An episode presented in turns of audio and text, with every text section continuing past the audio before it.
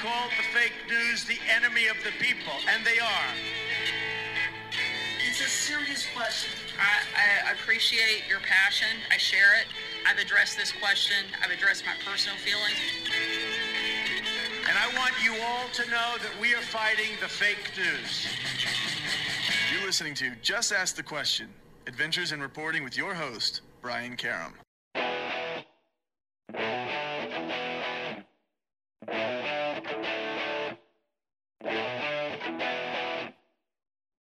Hi, and welcome back to Just Ask the Question. I am your host, Brian Karem, and with me for our weekend review, as always, of uh, things important in the world, former federal prosecutor Michael Zeldin and editor at large from CQ Roll Call, John T. Bennett, doc, Dr. Bennett, I presume. This, this week, we've got a lot to unpack. There's a Time magazine story that says people are scared to death of a coming world war. Meanwhile, there's a gag order hearing in the uh, Donald Trump case. There have been hostages released in the Middle East. Congress will return to work. What the hell will they do, if anything? There are political retirements bigly on both sides of the aisle. And of course, President Joe Biden's numbers are falling. So, with all that in mind, stick around. We'll take a short break. And when we come back, we'll unpack it all for you on this edition of Just Ask the Question, which, of course, is Just Ask the Press. We'll be right back.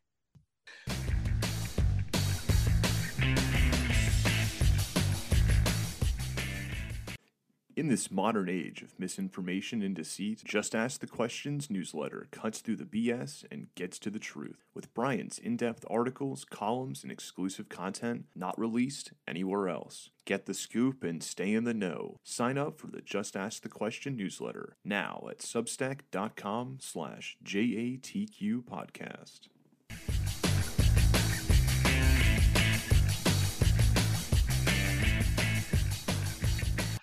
Hi, we are back. It is Just Ask the Question. I am your host, Brian Karem, and, and why am I talking like this? I have no idea.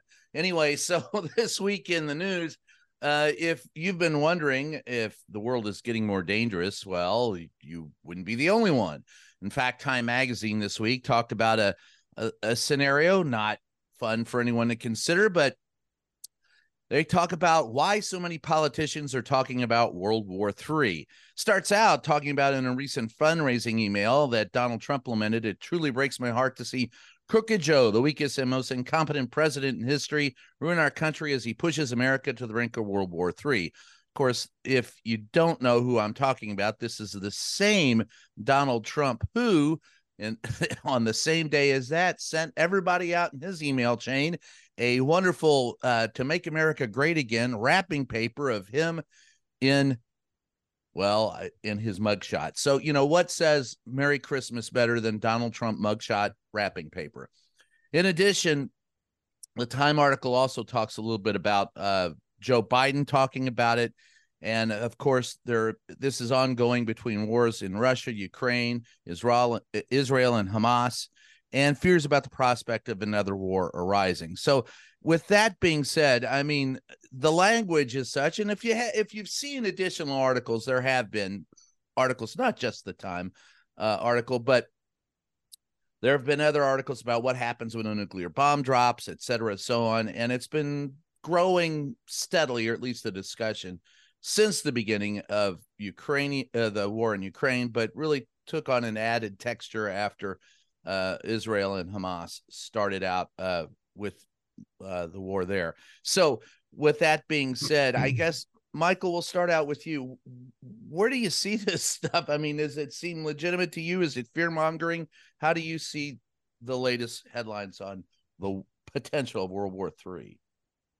Well, I suppose it's depending on how you define what is World War III. If World War III is a global conflagration where the the world essentially is divided into two teams like World War Two and World War One. I, I, don't think we're there. If we're talking about um, regional um, wars that are between two countries where third parties are proxies involved in that, then we're involved in probably three uh, mini world wars already. So I don't see us moving to the global conflagration with two sides, you know, dueling it out. But I do see that these regional with multiple stakeholders serving as proxies and um, providing armaments and tactical advice, etc., is where we are right now. And the prospects that it will improve are, you know, sort of slim at the moment. So we're in a very dangerous time. And there's no end in sight to these conflagrations.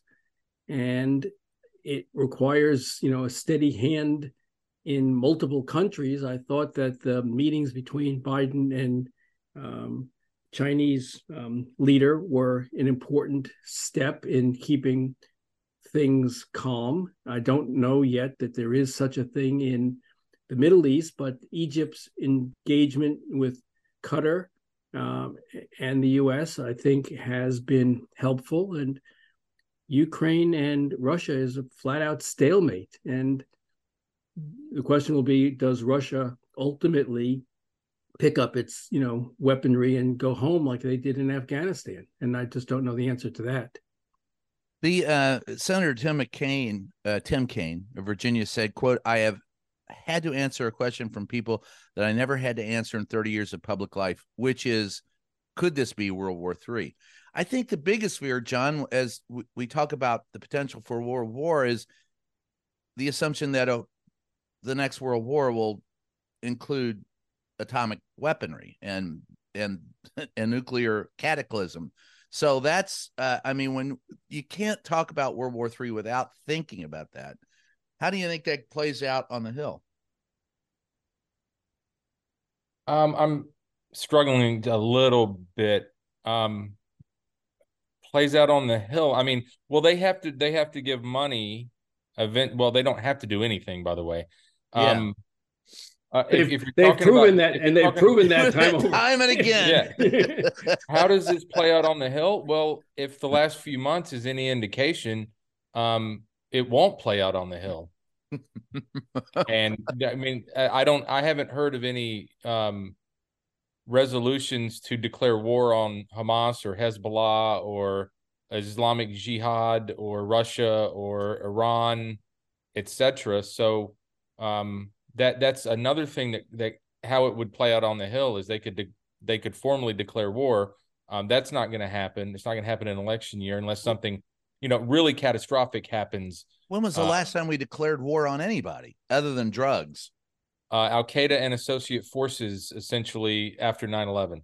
Yeah, and as far as funding goes, um, that's another way it could play out on the hill. Um, you know, um, the this Ukraine, this notion, uh, this White House request for funding, emergency funding for Ukraine, Israel, uh, some money for Taiwan to help deter China. Uh, Republicans want to put some uh, money for the southern border, which many Democrats support. Um, if the Senate could ever, the Senate keeps saying they're going to write a bill and eventually vote on it. I haven't seen a bill yet, much less a vote. Uh, the House passed something that the Senate rejected and the White House rejected immediately. So it's it's not really playing out on the Hill right now at all. It's just more in action. And you know, there's there's talk from some Democratic senators last week um, that they think Ukraine could run out of ammunition in, in a couple weeks, and uh, we may it may it may be a point where the Biden administration has to go to NATO countries and and ask that they provide ammunition uh, if if we're not going to be able to pass a bill to to to create the funding uh, to buy the ammo and give it to the Ukrainians. So right now, this isn't really playing out on the hill. Uh, otherwise, it'll play out like it always does on the hill with a lot of noise and a lot of words and a lot of bickering. Uh, the Republicans don't even agree. The parties don't even agree within within within the parties. I mean, you've got you know, you got your defense hawks in the Republican Party and your Trump isolationists in the Republican Party. You've got your um, semi hawkish, strong, want to be strong foreign, want to have a strong U.S. presence Democrats, especially in the Senate. And then you've got your progressives who want ceasefires and no more nuclear weapons. So the parties have trouble where where you'll if, if we ever get any kind of funding bill uh, for the allies, you know, it'll be those moderate parts of both parties coming together to push it across the finish line in both chambers. But again, you know, the Senate likes to criticize the House and what the Republicans sent over. And yeah, that was a non-starter. Um, but the, the Senate hasn't shown us their bill, and until they do, um, our allies will will just continue to have needs, and and the White House may have to go elsewhere to see if they can meet them.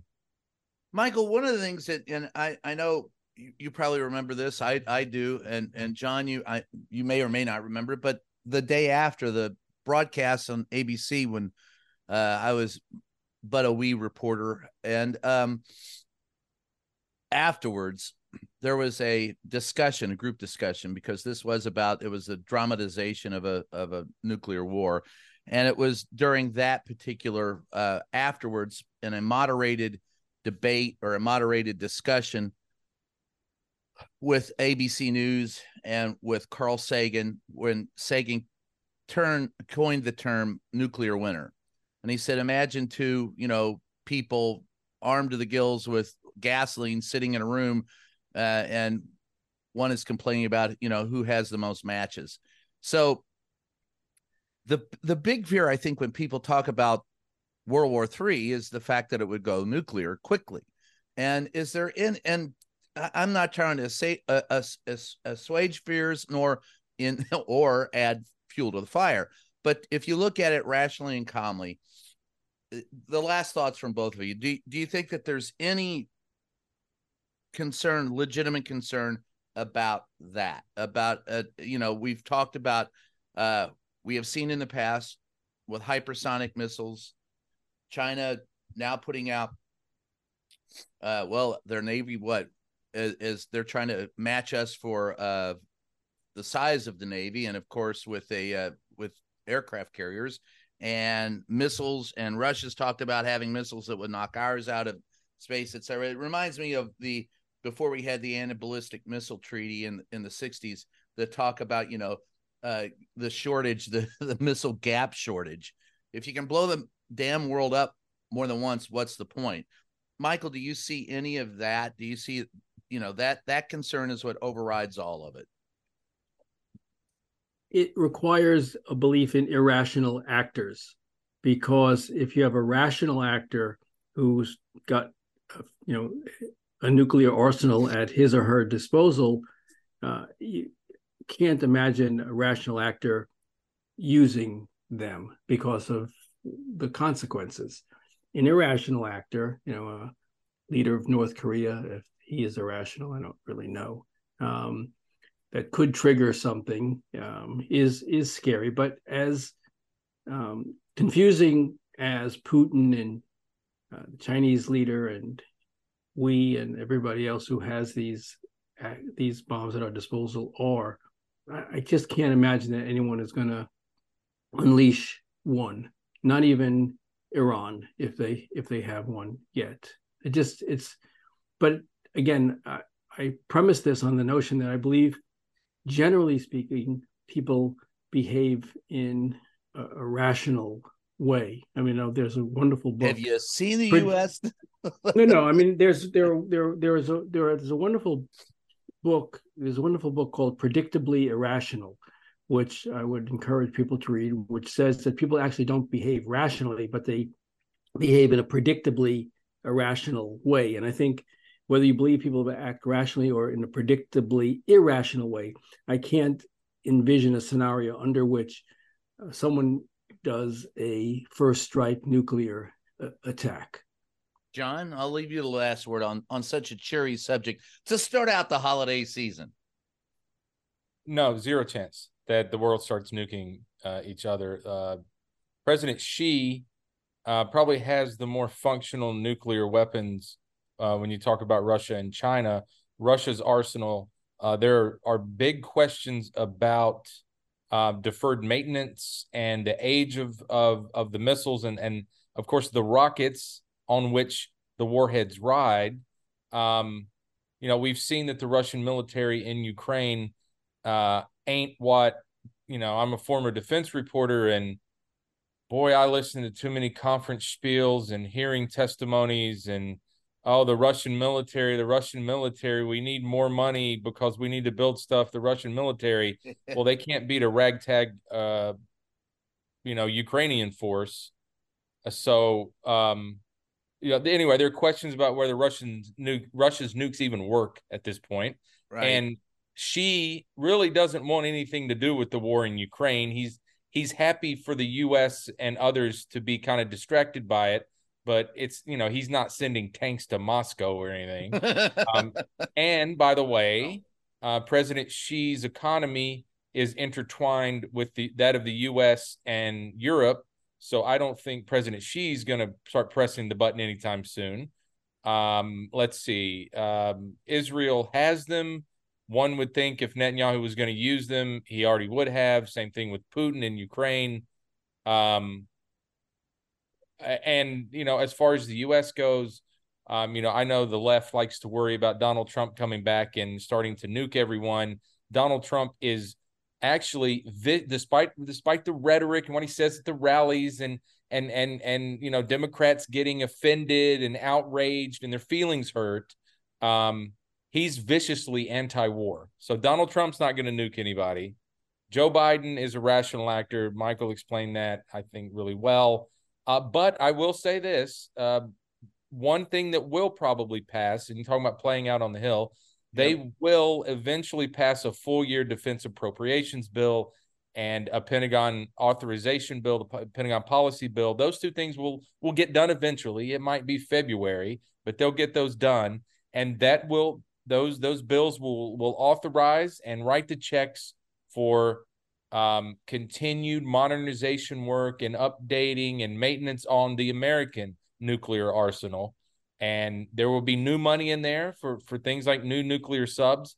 So you know if the birds start flying america will be will be ready to respond. Oh joy. And speaking of irrational actors let's skip over to our next big targeted item the gag order hearing um we have an irrational actor and it's not you michael explain what we got with the gag order hearing i resent i resent that i i i am i consider myself uh, an irrational actor, and I've I do too. You know, I've cherished wild card. I like exactly. John, card. John just chimed in. I do too. I, yeah. yeah. You know, it's a well cultivated image. I, um, I'm sorry to blow your cover. That's... John, do you think I can continue now? oh, Give it yeah. a whirl. Yeah. Give it a whirl. So yeah, the wild card. People tune in to hear what the wild card. yeah, exactly. exactly. So there are two gag orders in place one in DC in the January 6th case before Judge Chutkan, and one in New York um, in front of Judge Engoron. That's the Letitia James civil case. Last week, there was a hearing in the Court of Appeals on the Chutkan gag order, where Trump's legal team is saying essentially that the First Amendment is absolute a position held by liberal Supreme Court justice icons like um, William O. Douglas and Justice Black. They're saying it's a it's a amendment that cannot be breached. It's an absolute right of, of speech, and that any gag order essentially violates the First Amendment. On the other side, the um, prosecutors are saying, wait, it's not that absolute, that the First Amendment is only good as long as it doesn't trigger the magic language of likely to incite imminent lawless action. So there's this fight between those who say First Amendment is unlimited and you can say anything and the free marketplace of ideas will uh, you know attract itself to the truth and those who say yes but if there's the incitement of imminent lawless action then there can be a gag order. And that was fought out in the Court of Appeals for two plus hours. It was a fascinating debate where they kept asking hypotheticals, saying, well, can he say, can Donald Trump, for example, say, uh, General Milley is a liar? And they said, well, that would be sort of targeting him. And he says, well, can he say he is not speaking the truth? Can he say he is an untruthful person? And they were going down this slippery slope of law school sort of um, hypotheticals to determine what is likely to incite imminent lawless action versus what is protected by the First Amendment. And I think the takeaway from the argument was that the court is going to try to limit Judge Chutkan's order, which says essentially you cannot target people um, in your speech to to try to give a little bit more clarity to what targeting means, especially in the context of a political um, campaign that Trump's engaged in. So, for example, a hypothetical was assume Trump takes the the stage in a debate, and is he free in that debate to say, "I am, you know, the subject of a political witch hunt by a politically calculated prosecutor who's, you know, blah blah blah blah blah"? Can he can't he say that in the context of a political debate, or does that violate this targeting and imminent lawless action? And they went back and forth of what are the what are the parameters of that sort of speech? So I think you're going to get Brian out of this some sort of gag order, but tailored to this incitement of imminent lawless action um, qualification. If it if it triggers that, I don't like you is okay. My supporters go to Brian Karem's house, one two three Main Street, and hurt him. That wouldn't be good. What but I don't like address up for.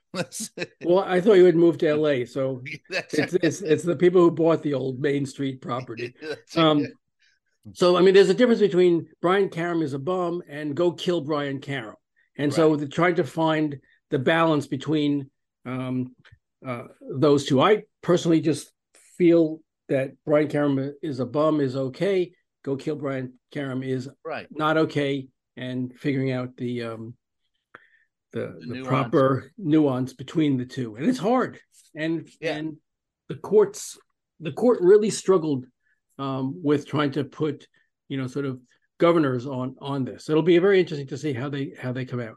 Well, but John, before we get to you, real quick, I I found the hearing interesting on a couple of levels. First of all, I always thought, you know, it was already established in um, court you can't yell fire in a crowded theater if there is no fire. So i thought that that was you know that, you know the first amendment they're claiming to be inviolate that you cannot there's no violate you it's it's sacrosanct and and is bull because uh, other courts have already decided that's not the case. And i also found it interesting that he was in essence some of the scenarios that were they were talking about in court reminded me very much of when the shoe was on the other foot and Donald Trump was trying to limit my First Amendment rights by taking away my my uh, press pass. And one of the things that they said in the hearing was, you know, how do we protect ourselves from? And and they went through a whole litany of of possible things that they could go through, like rogue mooning reporters.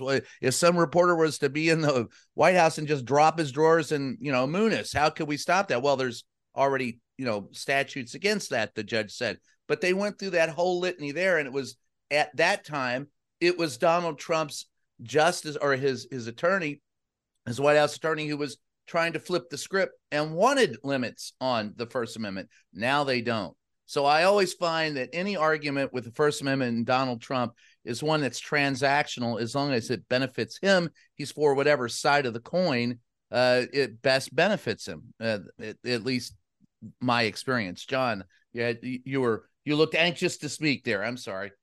No, I was anxious for my cat to not break a candle, and he's still trying to do that um, with a glass. Well, you seem you, you seem so into it.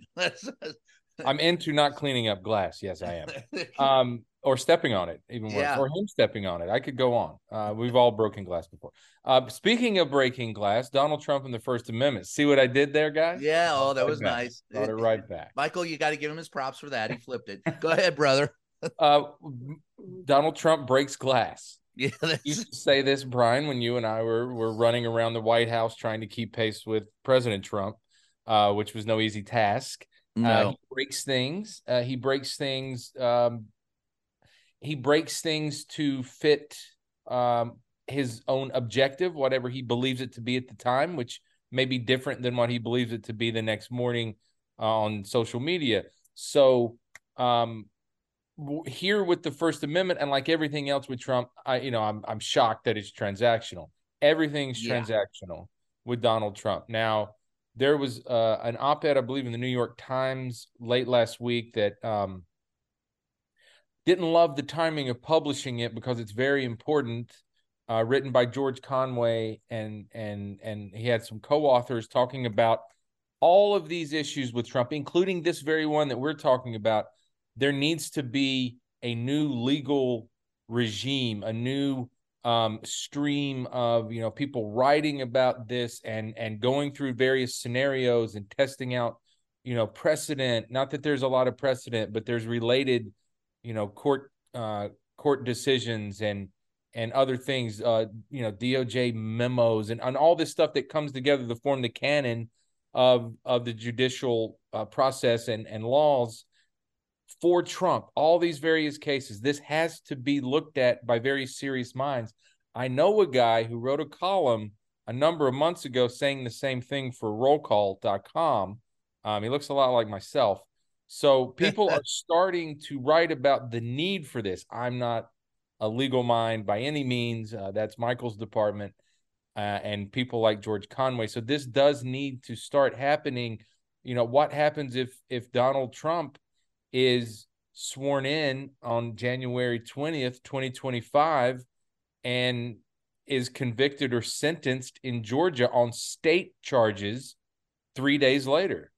You know, does he jump on Air Force One and and and report for a sentencing hearing and and and then is he he's escorted to a Georgia State penitentiary and they build a mock Oval Office for him? I mean, this needs to be tested. It needs to be. We need. I don't know what the answer is, um, but all of this shows, including the First Amendment issues, um, that we're in we're in uncharted waters, and it, they're only going to get choppier.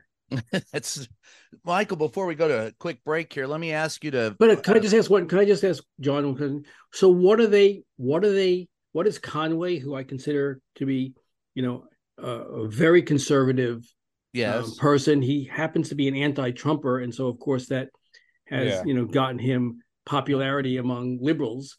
But he, his politics are incredibly conservative. So what is it that he's proposing?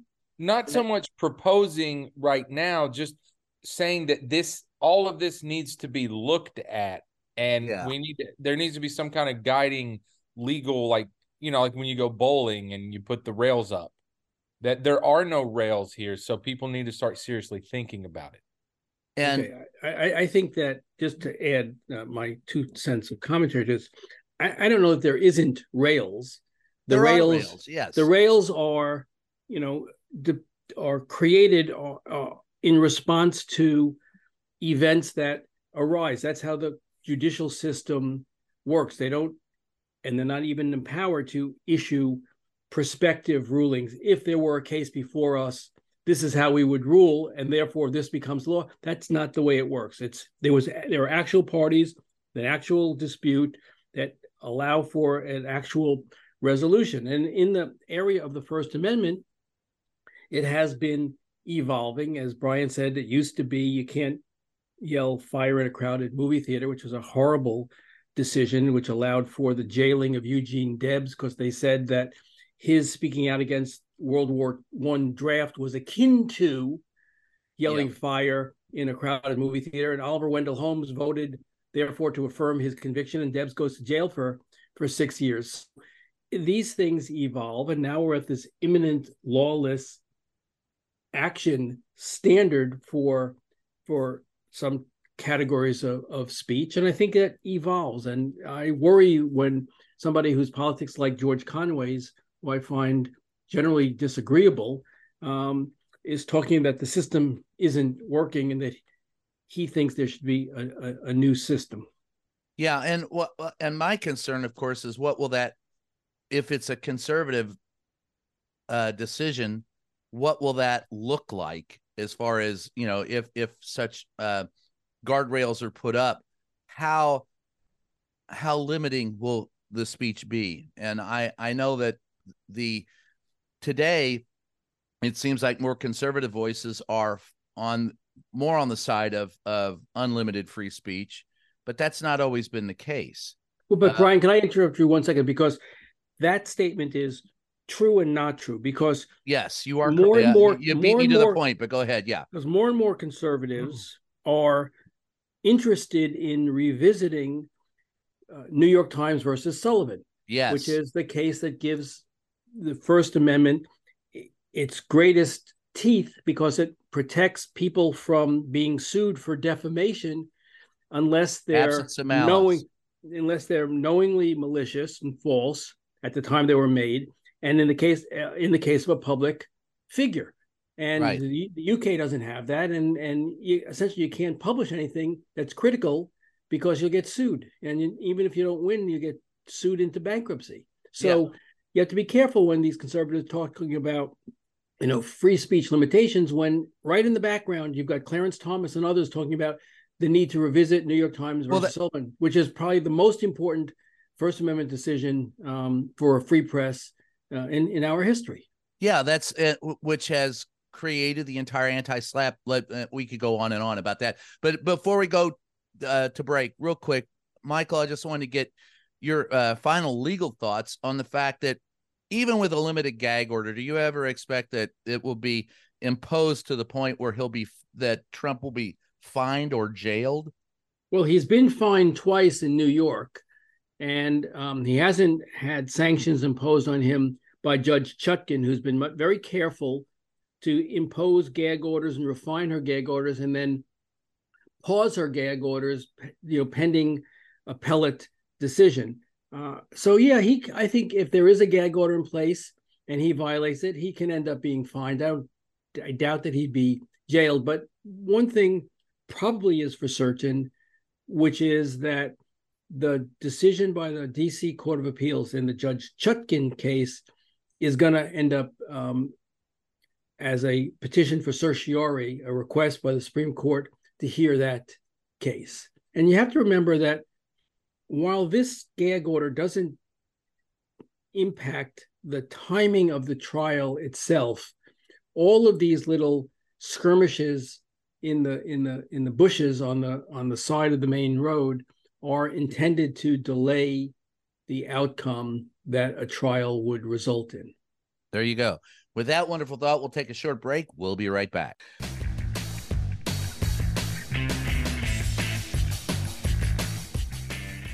Hey, Just Ask the Question podcast listeners.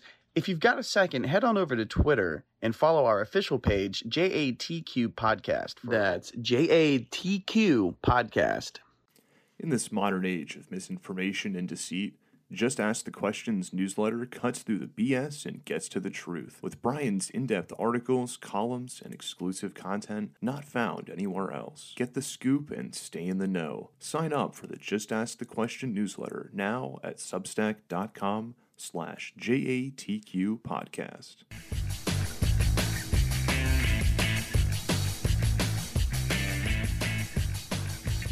Hi, we are back. It is Just Ask the Question. I am your host, Brian Karem. If you've been paying any close attention to the news this week, you'll know that there have been, uh, there was a short uh, ceasefire truce um, in the Middle East, so uh, hostages could be released. Uh, yesterday, 13 Israelis and four Thai citizens were released after an hour long uh, delay, hours long delay. That was in Gaza bringing the total of 26 Israelis of the 50 expected to be freed from Gaza.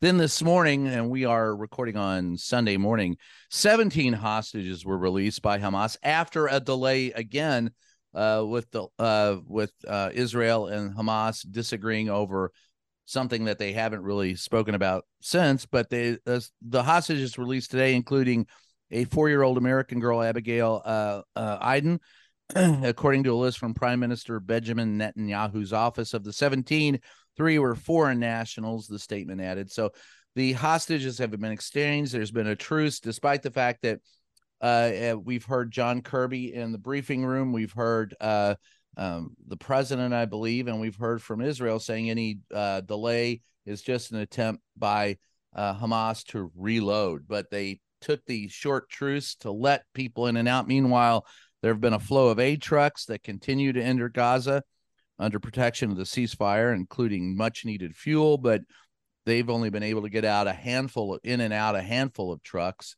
uh, since then. I I'd like to Michael start with you. It do you think that how do you think well on, on an international scale there's two ways to look at it on our on a national scale and then there is the war itself Israel and and uh and Hamas. How do you how do you view this the the hostages being released? It's got to be a lightening of the load. It's not a ratcheting up of of uh, measures. Do you think it portends uh, greater cooperation and a greater uh, ability to maybe have a a a longer term ceasefire? Great question. I don't know the answer. The biggest problem for Israel, of course, is they consider Hamas a terrorist organization and not a, a state actor. They don't believe that you can negotiate um, a regional settlement with them. They're an avowed terrorist group whose um, declaration is for the elimination of Israel from the you know ocean to the sea. And how do you negotiate with um, terrorists? Very few people negotiate with terrorists, very few state actors, and Israel is in that exact situation. So I don't know that this is a portend of some peaceful resolution of the uh, Israel's fight with Hamas. Whether it'll lead to um, a peaceful solution, two-state solution with the P- Palestinian Authority in the West Bank, um, remains to be seen. But obviously, when you look at the pictures of fathers embracing their nine year old child who they thought had been killed, it can't help but make you feel happy. And, you know, and every parent um, is sighing, you know, huge sighs of relief when they they see this stuff. So you hope it continues. Um, but the question is, what you know, what is Hamas doing here? Is it taking this pause to uh, reconsolidate its um, positions so that it can attack again? Is Hamas trying to build some political goodwill? Because, you know, after all, uh, Hamas brought this on the Palestinians uh, in Gaza. And right. the question is, you know, is Hamas Hamas's political leadership in the in Gaza threatened by this? You know, is it time for the Palestinians to say, you know, we need a new uh, political regime to lead us here in Gaza because Hamas clearly is bringing on ruin. And so there are lots of questions here that are not easily answered. The overarching sense that I have is one of relief for the families on both sides. Um, there are some people who've been held in Israeli prisons for a very long time without ever having been charged of anything. Um, you know, sort of like our Guantanamo Bay, which is you know just not acceptable. It's just not acceptable. Um, but I don't know, Brian, that there is a long-term hope here, especially when you go back to your World War III question, and you've got Iran, Iran, and Hezbollah and other proxies, you know, um, on on the borders, you know, just sort of licking their chops. So it's not it's not it's not simple, but I think that you need a change of administration in Israel. I think it's time for Netanyahu to uh, exit the stage. And uh, you heard it here, that, folks. and that I think that they have to really double redouble their efforts. You know, Palestinian Authority. And I don't know whether Abbas is the. It's time for Abbas to go to. I don't know enough about that, but people should look at this situation and say, it is time for a two state solution to be worked out here um, because, you know, sort of we're at the it's enough already. Enough, enough's enough. Um, and but, enough is too much. But, you know, there are very smart people. Aaron David Miller, I like quite a lot. Um, talking about just how difficult the negotiations for this two state solution that he's been a part of for a very long time has been, you know, to work out. And John, how do you see this working out? I mean, it you think it portends greater peace, but you and I both know how covering military and and having covered this administration and the last, and uh, it, it's iffy at best, is it not? Not seeing a lot of peace on the board right now. I mean, you know, there have been Israeli settlers um, who have attacked uh, Palestinian residents of the West Bank. There's been violence back the other way. There's been, you know, somewhat violent protests in uh, in the West Bank and other places in the region. Um, you know, these, you know, this notion of while the the hostage talks are ongoing, that you know we get these daily pauses. You know, it's what it's six hours out of every day. Well, that leaves 18 hours that Israel and Hamas and Islamic Jihad and whoever else is in Gaza fighting um, against Israel, they're still shooting at each other 18 hours of the day. So I don't see a lot of peace on the board. Um, this notion of a two state solution, you know, there's more momentum right now. Um, but for all the reasons that that Michael walked through there with Israel, you know, these are terrorist groups. The U.S. calls them such. Uh, the West calls them such. Um, and uh, unless the Palestinians can prove that they can hold elections that will not result in in Hamas, Hezbollah, or Islamic Jihad um, having either the power in those places or a big say in those places and big presence, I'm not sure how after October 7th the Israelis are going to think it's in their interest uh, to sign off on that because just look at the geography of the place. Uh, you know, yeah. Gaza's Gaza's to the west and south, and and up in the kind of the, the northeast part of Israel, that's the West Bank. So, you know, this is a very high bar that the Palestinians are going to have to clear basically to surround Israel with a a, a, a bifurcated state of Palestine. The Israelis would have them on both sides. And I'm just not sure that that the Palestinians are anywhere close to being able to clear that very high bar, and it should be very high. Yeah, and it, bottom line, when you look at it, how do you? It, it, it's hard to trust after you were, you know, they you attack a peace festival and take hostages. I mm-hmm. I get it. That's that that without a doubt the highest bar to overcome because but at the same time be honest we got to be honest palestinian people didn't elect hamas that was not that's true and hamas has not held elections since then and there've been you know there haven't exactly been elections um any time in the and recent not, history in, in the west bank either yeah and there's no you know the palestinian authority is not generally and genuinely accepted as being you know the leader of that particular region or right. the people but there is momentum toward this. And if the Palestinians can get organized and get serious, maybe it's an interim government that then sets up elections in, in both regions. You know, I'm not saying the bar is not clearable for the Palestinians. They can clear this bar. They're going to need help, U.S. help, Arab help. Arab help, European I think, is help. where yeah they need. Yeah, they need a lot of Arab help. The the you know the Prime Minister of Qatar was on Face the Nation this morning, Sunday morning. Um, I encourage everyone to go. He has some very interesting things to say.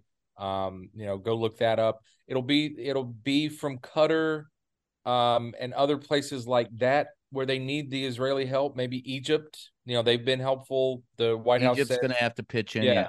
So Qatar, Egypt, you start to see um, Jordan, of of course, Jordan. So those three countries could be very helpful for the Palestinians to clear that bar, they're going to need a lot of help. Um, they can get over it, but you know, you you have you, you do understand how Israel. Um, they're going to have a lot of conditions, though. Yeah, you know, I think the one uh, the thing that I go back to is that all it would take is Egypt, Jordan, uh, Qatar, Saudi Arabia, Iran, Iraq, somebody in that region simply saying, Hamas, your ass is mine. You're it's illegal, but that won't happen. I mean, that's that's the right. But right. if Egypt would be most likely to say Hamas is illegal and we will prosecute those leaders of Hamas, but I don't think I don't see that happening.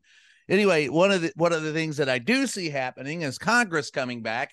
So uh, I'll let you unpack that, John. We the Congress is returning. Is they're going to get first of all, I don't see there being much to do between now and when they break for for Christmas. I think the big uh, push will be after the Christmas break. They're going to have to fund the government again. But correct me, you've been on the Hill, you know better than I.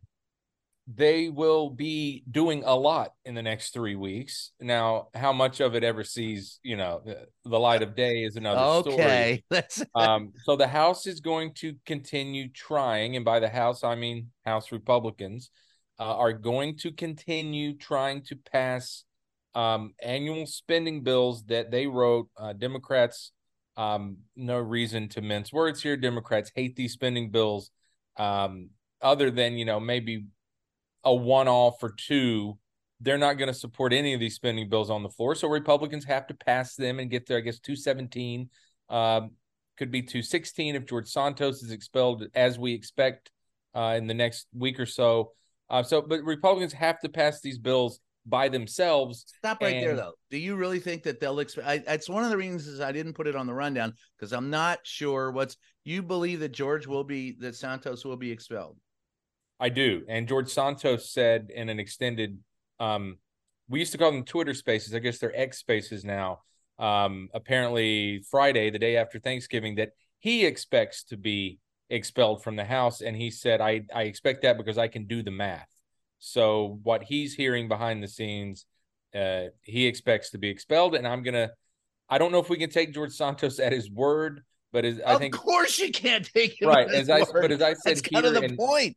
Go ahead, Adam. Here, yeah, in other places last week, um, you know, the the the Republican chairman of the ethics committee is the one who's introduced the expulsion resolution. Uh, chairmen just don't do that unless they have the sign off of leadership. So that's a sign that Speaker Johnson and Leader Scalise want this guy um, thrown out of the House. So yeah, I think that happens in the next week or so. Uh, that that that will lower the threshold for passing legislation. But when you know you've got on some bills more than 20 Republican holdouts, and on other bills you've got eight conservative holdouts, or then the moderates start holding out. Um, that's a problem for Speaker Mike Johnson. I don't expect the House to get very far. He pulled two spending bills before they left early before Thanksgiving because he didn't have enough Republican votes. The conservatives and moderates um, objected to a couple bills for very different reasons. Uh, and that's going to continue. Eh, they're also going to have to reauthorize, um, you know, things that are important this time of year for travel. Like um, you might have heard of the Federal Aviation Administration. They oversee the FAA. right. The, the FAA oversees. I was just on two planes uh, over Thanksgiving, and I'm sure you guys, and I know Brian, you've been traveling, Michael yeah. too. Um, the FAA is very important, and that's going to need to be reauthorized. That's going to need to be funded. The funding part will come uh, next year, but they have to reauthorize it, or at least a temporary extension uh, before they leave for Christmas there's a number of those types of reauthorizations. There's a big surveillance program known as Section 702 that needs to be reauthorized. Uh, both chambers have multiple bills working through committee and waiting on the floor that would revamp Section 702, but you got to get the votes on the floors of both chambers to pass those. And right now, uh, they don't have one bill, it looks like, that could get through both chambers. So they do have a lot to do. Uh, yeah, will they get anything done? Right, uh, right. You saw where I was going with that. Yeah, they're going to try to do a lot in the next three weeks. But if you are cynical, or I would say just paying attention, you probably would be safe to bet that you know both chambers pass a few more spending bills. Um, the Senate will churn through some more Biden judicial nominees um, they'll you know they'll they'll temp they'll they'll do another temporary extension for the FAA. Section 702 uh, reauthorization will go nowhere, and one or both chambers will leave in a huff, and they will leave a couple days early to start their Christmas breaks. That's your prediction, Michael. You think anything gets done between now and Christmas in Congress? Well, I think there may be some little things as John talks about on the margins, but if you're talking about anything that's systemic, that has, you know, long-term solutions, staying power that means something, not a chance. oh, to dream. I dare to dream. What do you think? You think George Santos will be expelled? Well, I think he'll be expelled more because the Demo- the Republicans in New York want to be able to say when they run for reelection that they stood up to this guy. Because remember, New York is what essentially flipped the House from the Democrat to Republican control. Democrat seat that um, Santos won will likely revert to the Democrats. It's my mother's congressional district. I lived there all my life as a as a kid, and I go back there back and forth regularly now. Who was who was um, your rep when you were growing up? Do you remember? Um, Lester Wolff. Oh wow! And um, so, but I think that the other Republicans in New York are worried that if somehow they align themselves with um, Santos, they're going to be uh, tarnished by him, and they're in you know essentially blue districts. So I think yeah, I think that the Republicans who are counting heads for what they need to retain the majority, knowing that there'll be a second seat um, in Alabama for a Democrat, that Santos's seat will go to a to a Democrat. There are ten Republicans, I think, who have announced already that they're not headed, and not all of them are in ruby red Oh, hold on, you're getting ahead of yourself. That, that that's next. That, we still got to talk no, about that. But go ahead. No, I'm, just, I'm just saying, when you all this is about, this is not about principle. Make no mistake that the vote to expel him is not a principled decision by Republicans. It's um, you know a political calculation, and I think that because that's what this is about, and they believe that this is in their best political interests, they'll expel him. There you go. With that wonderful thought, we're going to take a short break. And when we come back, we're going to talk about those political retirements in bigly numbers and uh, Biden's falling numbers. So stick around. We'll be right back.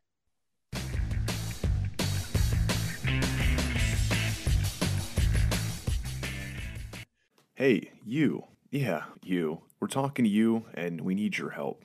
As you probably know, independent journalism is a vital pillar of our democracy. Like everything else, it's not free. We're asking all longtime listeners of the show to help support us by becoming a member on Patreon. For the price of a latte, you can help guard democracy. Join us today at patreon.com slash JATQ podcast to help us keep bringing you the podcast you love and the facts you deserve.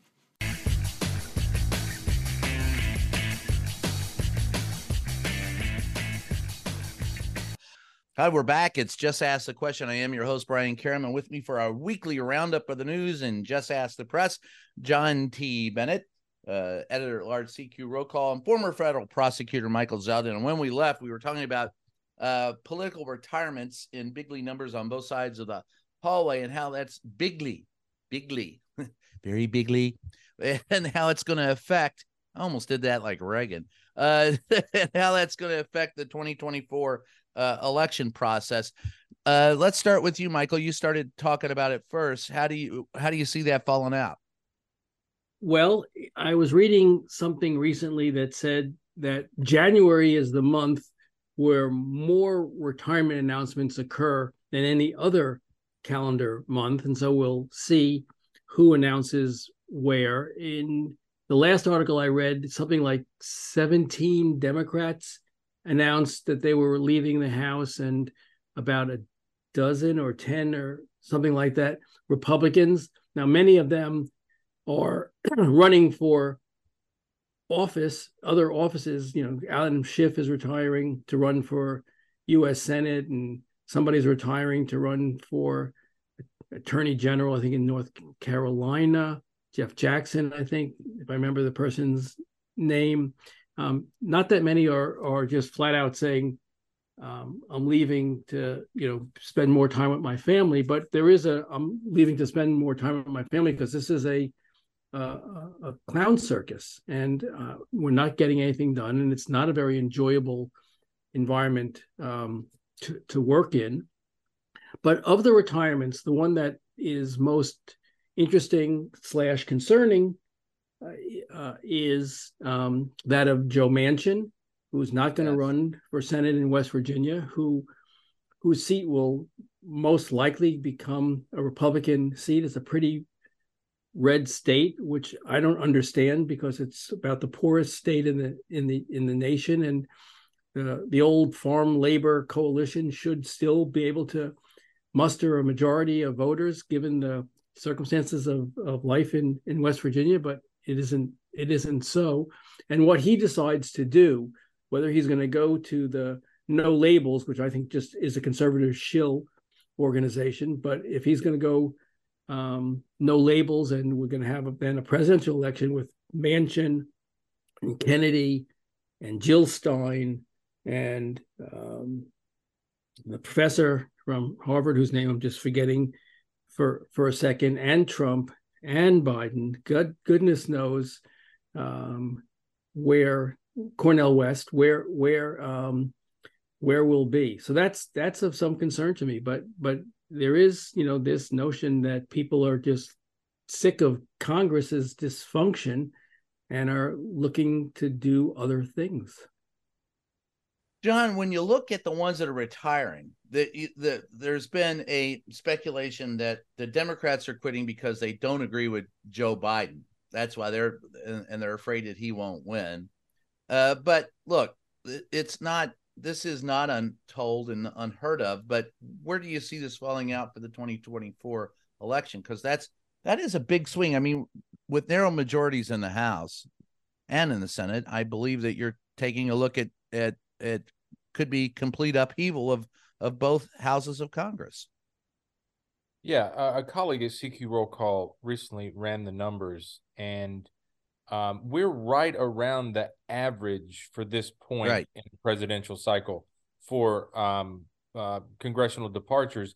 Uh, but as he as he said internally to us, some of us, um, it always feels like a lot once it starts, and and you know once you get three or four people, um, that kind of gives cover for others to uh, to announce their retirements. And we've had some holidays uh, recently, so you always can announce it right before a holiday. And um, you know, there's a you know sometimes there's some embarrassment from members who who decide to leave, and so they want to do the old news dump on a Thursday before a holiday or a Friday before a holiday.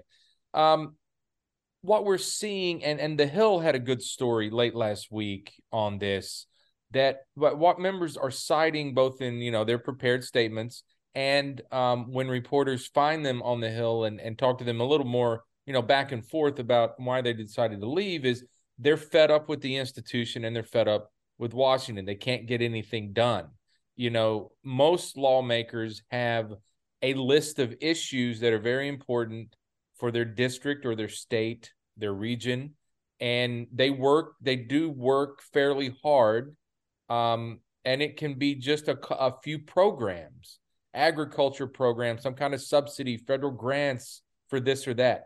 And they work hard on those things. And then the legislation gets stalled in committee or goes to the floor and and and and the rebels vote down the rule and and then you know you get some kind of piecemeal extension of that program that's not you know it, it's not helping their district. So a lot of people are just frustrated that it's not working. The speaker drama you know fueled some retirements in the house uh, both republicans and democrats saying just you know just fed up just absolutely fed up and you know i think one member you know used something described their feeling as something like they're disgusted with the institution and and it's lost its um, its ability to be functional. So you're hearing a lot of that. How this plays for 2024, uh, we'll find out. You know, you have the former Speaker Kevin McCarthy, who has millions of dollars in a campaign account that he still controls, and he's vowed uh, to go after the the conservatives who voted with Democrats to boot him out of the speaker's job. Uh, he's got a lot of money, and and believe it or not, Kevin McCarthy still has, has still has sway and you know you could have you could have McCarthy backed challengers in some of these districts, uh, district races uh, with very conservative people, and McCarthy would put up, you know, still conservatives, but not this this pop this Trump brand of conservative populism that you see from a lot of these um how very house very far right house conservatives the anti-mccarthy group.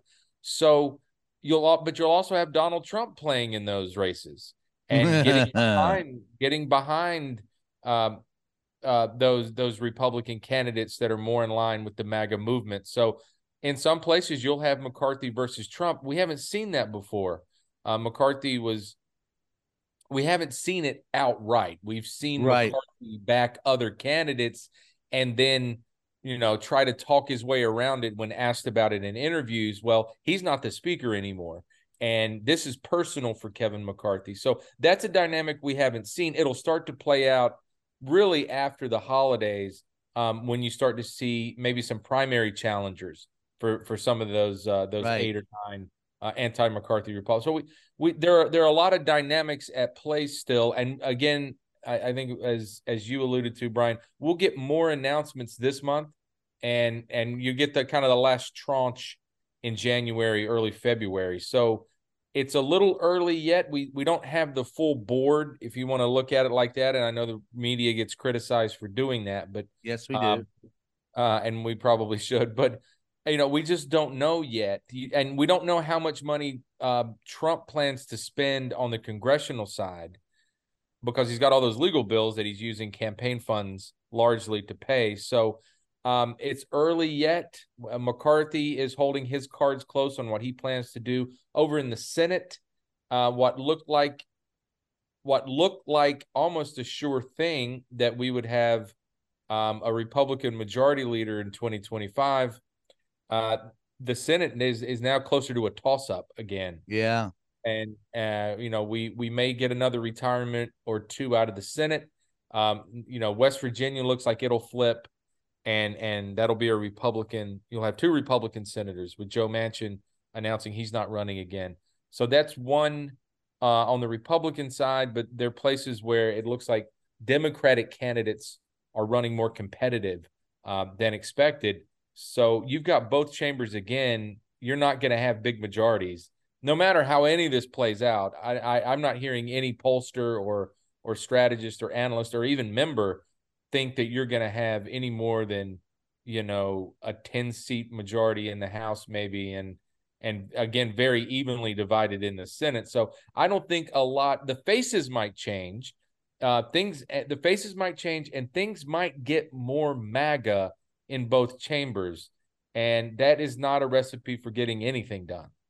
No, they'll still be fighting over God knows what. Uh, but uh, but but uh, we got to leave that one for a second and talk about another big fight, and that is over Biden's falling numbers. Uh, we consider we still keep seeing polls, and you know this is John speaking to your point about the horse race mentality of of the press, but we still see polls where uh, and Donald Trump is bragging about them often uh, about how he's leading Joe Biden in the polls coming into the holiday season a year before the the election. Michael, does that bother you at all? Well, you know, you'd want to see Biden having stronger numbers at this point, or uh, if you were a Democrat um, or you believe in democracy. But Democracy?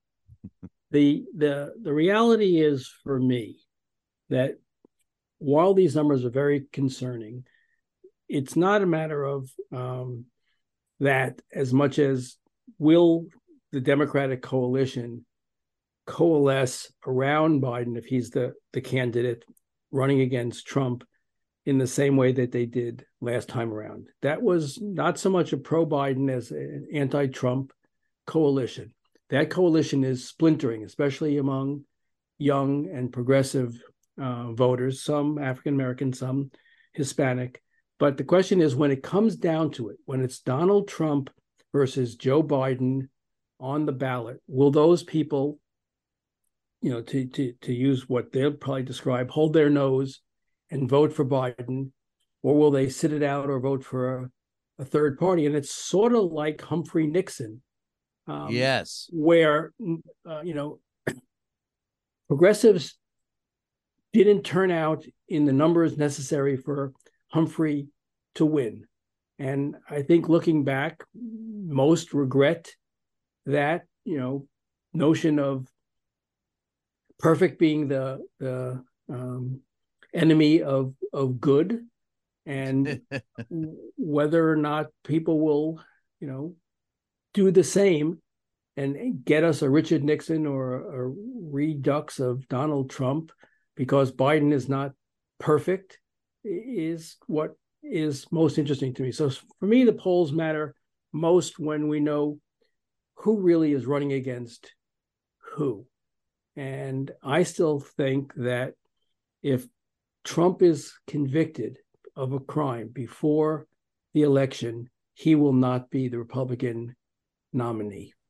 Ooh, someone joins me in believing that Donald Trump may not be the, the, the nominee. John, uh, when you look at, you know, we were just talking about the volatility in Congress. Um, is do these polls really mean anything at this point in time? I mean, I know that's an apologist way of saying, "Hey, it's early," but to be honest, it does it doesn't seem to mean jack. Correct me if I'm wrong. I don't think you're completely wrong. Um, well, and I don't think what my wife said. completely right. No, that's, uh, that's not that's not what she told me, Brian. She, he tells me separately. wrong. you are completely wrong. Yeah, yeah. In so many, in so many meaningful ways. ways. Yeah. A long list. Oh, I'm yeah. telling you, for all of us, right? Um, hey, I heard I that. The, I think the polls do mean do mean something right now. I mean, you can't um you, you can't discount the um just general bad mood that the public is in. Um there you go. Perception is perception is reality, and the perception is even though people feel okay about you know their own personal finances, they think the economy's in the shitter. Um, they worry about a recession. Um, now, look, interest rates are still high, and the prices of things they might be coming down a little, but they're still pre-pandemic levels. Um, you know, I was I I had lunch with uh, a college friend um, when I was in North Carolina over Thanksgiving. Um, I you know I don't know my friend's politics that well, but I get the sense he leans left. And he said to me, just very matter of factly, I can't imagine having a president who's 82 years old. And talking about Joe Biden, and I get the sense that my friend voted for Biden four years ago. Uh, in fact, I think he's told me that in the past. So, and he said that unprompted. I didn't bring up Biden's age, and right. and, and so there is a sense out there um, a lot of doubt about Biden and his record. So the, the polls mean something, but they're not gospel right now. And that's what you, when you talk to pro Biden people, when you talk to White House officials, they say that. And they, one of their favorite lines is, well, uh, Mitt Romney was going to be the president in at this point in the 2012 cycle. Right. Well, Mitt Romney ain't Donald Trump. Mitt Romney didn't walk in with, you know, 38% of the vote. Right. Uh, so who's going to stay? Who's more likely to stay home at this point? Uh, Republicans or Democrats? Democrats, and it's not yeah, even close, fellas. That's that's you know among us. That's my biggest. It's not that they'll turn out to vote. I mean, if you're forced to vote between Donald Trump and Joe Biden, most people are going to go screw it, Joe Biden. Most, but you're not. But you're not. You're not being to forced to vote. That's the point. Right. You're not I being forced to vote. Yeah. I think the Democrats will just go fuck it. I'm staying home even exactly. if it even if it means and i think some of them are going to do it for political reasons the hamas war uh, yes yes uh, you know it, it's their political statement is screw yeah. you i'm not i'm not vote i won't vote for trump but i'm not voting for you either and i think that's where what the polls tell me is that coming into the new year both sides of the aisle you just said you know your friend couldn't imagine an 82 year old president i can't imagine a 78 year old president I well, can't yeah, imagine sure. I, either one of these guys. If I'm going to be honest, and I'm going to be as honest as I could be, I'd like you to see, honest, Brian. Yeah, I'm going to try it. Oh, I'm going to try it on. Stay seated though, Brian. Don't try it standing up. I'm, yeah, don't do that. I'm, no. I'm, seated, but here it is. I'd like to see neither one of these guys on on the uh, ballot next year. But uh, if if forced to you know and if if there's decision is between the two of them i don't think there's any question as to where it goes and it has nothing to do with politics just has to do with human decency it, Well, it cannot be donald trump Oh, can I add one quick thing, Brian? Yeah. About the the polls, they tell us they tell us something, but they don't tell the whole story here. The to me, the problem for Biden is the sense about the economy, yes, but parts of that that coalition. I'm not crazy about that word when you talk about you know different groups voting for someone, but we'll call it Mhm. a coalition because we got to keep moving. Um, that coalition from 2020 that he and his campaign put together um, there are parts of the coalition, black voters, um, you know, Arab Americans, uh, middle class men. They all they all might stay home because they don't want to vote for Joe Biden again for different reasons. It's Yes. not like it's just the war in the Middle East and and No. Biden would have time to change the perception and and explain his policies better it's different things it's the economy it's the war it's aid for for for allies and a sense that he's not doing enough to help here um, this other group is is is upset about inflation and you know they got to have two jobs and uh, blue collar workers feel sold out so do a lot of black male voters. They feel sold out by joe biden. So it's different reasons and how do how do you possibly plug that many holes in your dam to keep the thing from breaking? Well there there you go. Michael final thoughts. It'll be a very interesting election and how it plays out for me really depends on who Donald Trump is as the party candidate. Now he's just the primary candidate. When he becomes the candidate of the Republican Party, does his rhetoric stay as anti democratic as it is now? The articles that say if he has a second term, he will begin to round up people and create concentration camps, etc., um, weaponize the Department of Justice to go after his political enemies. If he talks in those terms, those are true statements. I don't know if they are, but if those are true statements, and he goes on the campaign trail talking about what he foresees next in very authoritarian language, I think it's a very different calculus. That so I think John is exactly right that at the moment you have a lot of disaffected people who are thinking about sitting it out for a myriad for myriad reasons. But if you get Donald Trump speaking the way he's speaking now at his rallies to a national audience, I think some of those people will start coming back because of the um, Fear. frightening uh, level of fear that that that they would have should he be reelected. So I think it's early and we'll see. But if uh, if I had my magic wand to wave, I'd have uh, Joe Biden say, "I did what I said I would do. I would. I came to run uh, because of of Donald Trump and what he was doing to our country, and I was going to be the uh, placekeeper or whatever the words that he used. The right the the transition, Yeah. the, the you know the the transitional person to get us from Trump to the next generation of of leaders. And if he had stuck to that and said, "I'm going to be a one-term president, and these are the things I'm going to do," and then we're going to open up the Democratic, you know, primary system for uh, the next generation, whether it be um, Galvin Gavin Newsom or Kamala Harris or whomever else wants to run. andy beshear it would have been, I think, healthier. Yeah, Uh, I, I agree with that. Uh, we're going to end up the day. Uh, before we ask you guys what you want to plug, we're going to a couple of things. Uh, news just broke. Uh, Joe Biden is speaking uh, from a conference room at the White Elephant Hotel in Nantucket. I can't make that up. Uh, so I, I, I don't even know how to. It sounds like a Republican Party thing, but you know, the White Elephant Hotel. After Abigail Edan was uh, released, four-year-old Abigail Edan, he said, "quote She is free and she is in Israel now." He noted that she had been through a quote a terrible trauma unquote. So that's the American hostage, young four-year-old girl that's been released in Hamas this morning.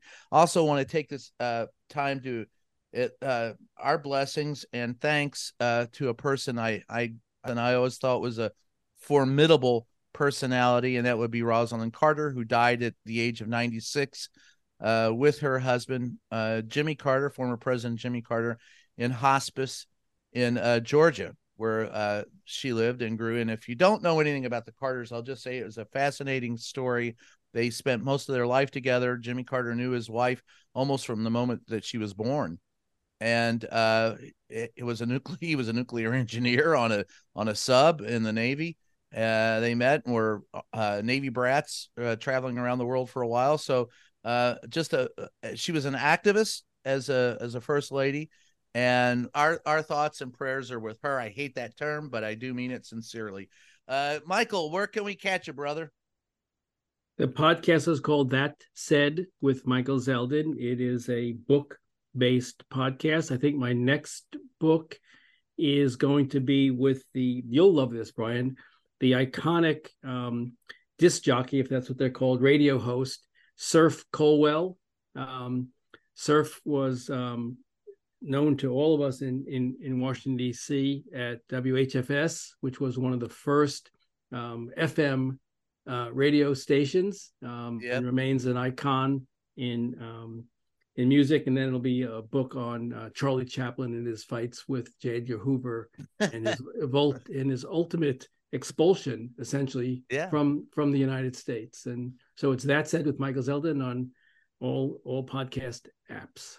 DJ disc jockey. I, I remember when that term meant something. You were slinging, you know, you were actually turning the discs, but not and anymore. that and that he did. And of yeah. course, he he also cerphe also was the host of for those of us who grew up in Washington, going to going to concerts, he was often the the guy on stage introducing yeah. the band. Here, here's a question for you. Now, uh, his radio station, there was another one, Wacky Radio, where I worked at. There was, I think it was WBEN uh, in Ohio. All three of them. If I give you a line, you got to tell me where it's from.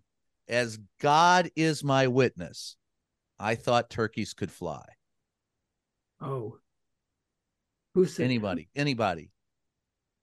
I don't know who said that. I know that um, that's just, Arthur I, Carlson from WKRP in yeah. Cincinnati, the yeah. great turkey drop. And that radio station was I, I sort of got wacky was and and HFS and all of them, all all those people swore that WKRP was about as close to reality as you could get for working in a crazy radio station in the 70s. And I I I can attest to that. That was and, uh and yeah, what was the what was the radio? What was the uh the the Cincinnati radio? WKRP in Cincinnati. Yeah, that was it. The the, the TV show. Yeah, that yeah. was a great. It was, and it was Les Nessman, Les Nessman, the newsman, going, "Oh, the humanity! It hasn't. I haven't seen anything this bad since the Hindenburg disaster." And if you don't know what we're talking about, go look it up on YouTube.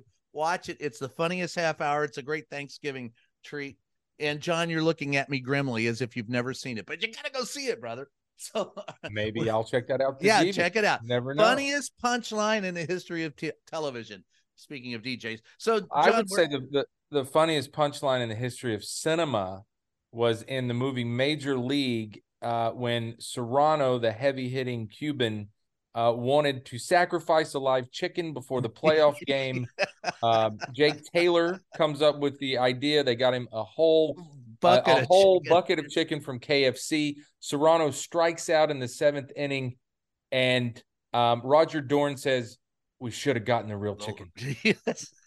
You know, it's so funny. I was I was um, in the in the gym uh, not long ago, and on the TV was Bull Durham and oh, it, and I and I and I could barely hear the sound, but it was the scene at the pitcher's mound. That's yeah, which reminds me of the Cerrano scene. Yeah, exactly. Right. Which which which is I still think among the great baseball scenes. Trying to figure out what's going on. You know, where's she registered? You know, yeah. that, that's usually a good.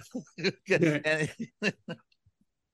That That's was, another thing for your young audience to go. Yeah, there you go. If, watch. if you haven't seen Bull Durham, and if you haven't seen Major League, and, or a well, if anybody's ever played the Fallout series of uh, video games. You, you once you see a boy and his dog, you'll know what it's about. But that's a very post-apocalyptic from Phoenix type of movie that was supposed to take place in 2024. So hopefully not. Anyway, so John, where can we catch you, brother? Uh, weekly column on Friday at rollcall.com. And perhaps, Brian, maybe we'll dive this week into uh, Joe Biden's Thanksgiving vacation uh, on Cape Cod. Um, boy, giving statements in a hotel ballroom is a lot different than using the bully pulpit of the White House to talk about a four year old girl being released from Hamas yep. custody. Um, maybe we'll dive into that. If not, uh, we'll dive into something else that usually posts on Friday mornings on rollcall.com.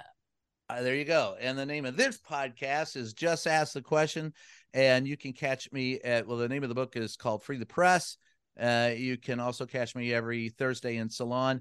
But want to thank everyone, all our faithful listeners, for putting us in the top 30 in good podcasts. So, anyway, good podcast, top 30. Thanks for joining us every week. If you ever want to know what's going on, we're here. So, stick around. Thanks a lot. The name of the show is Just Ask the Question. We'll catch you next time.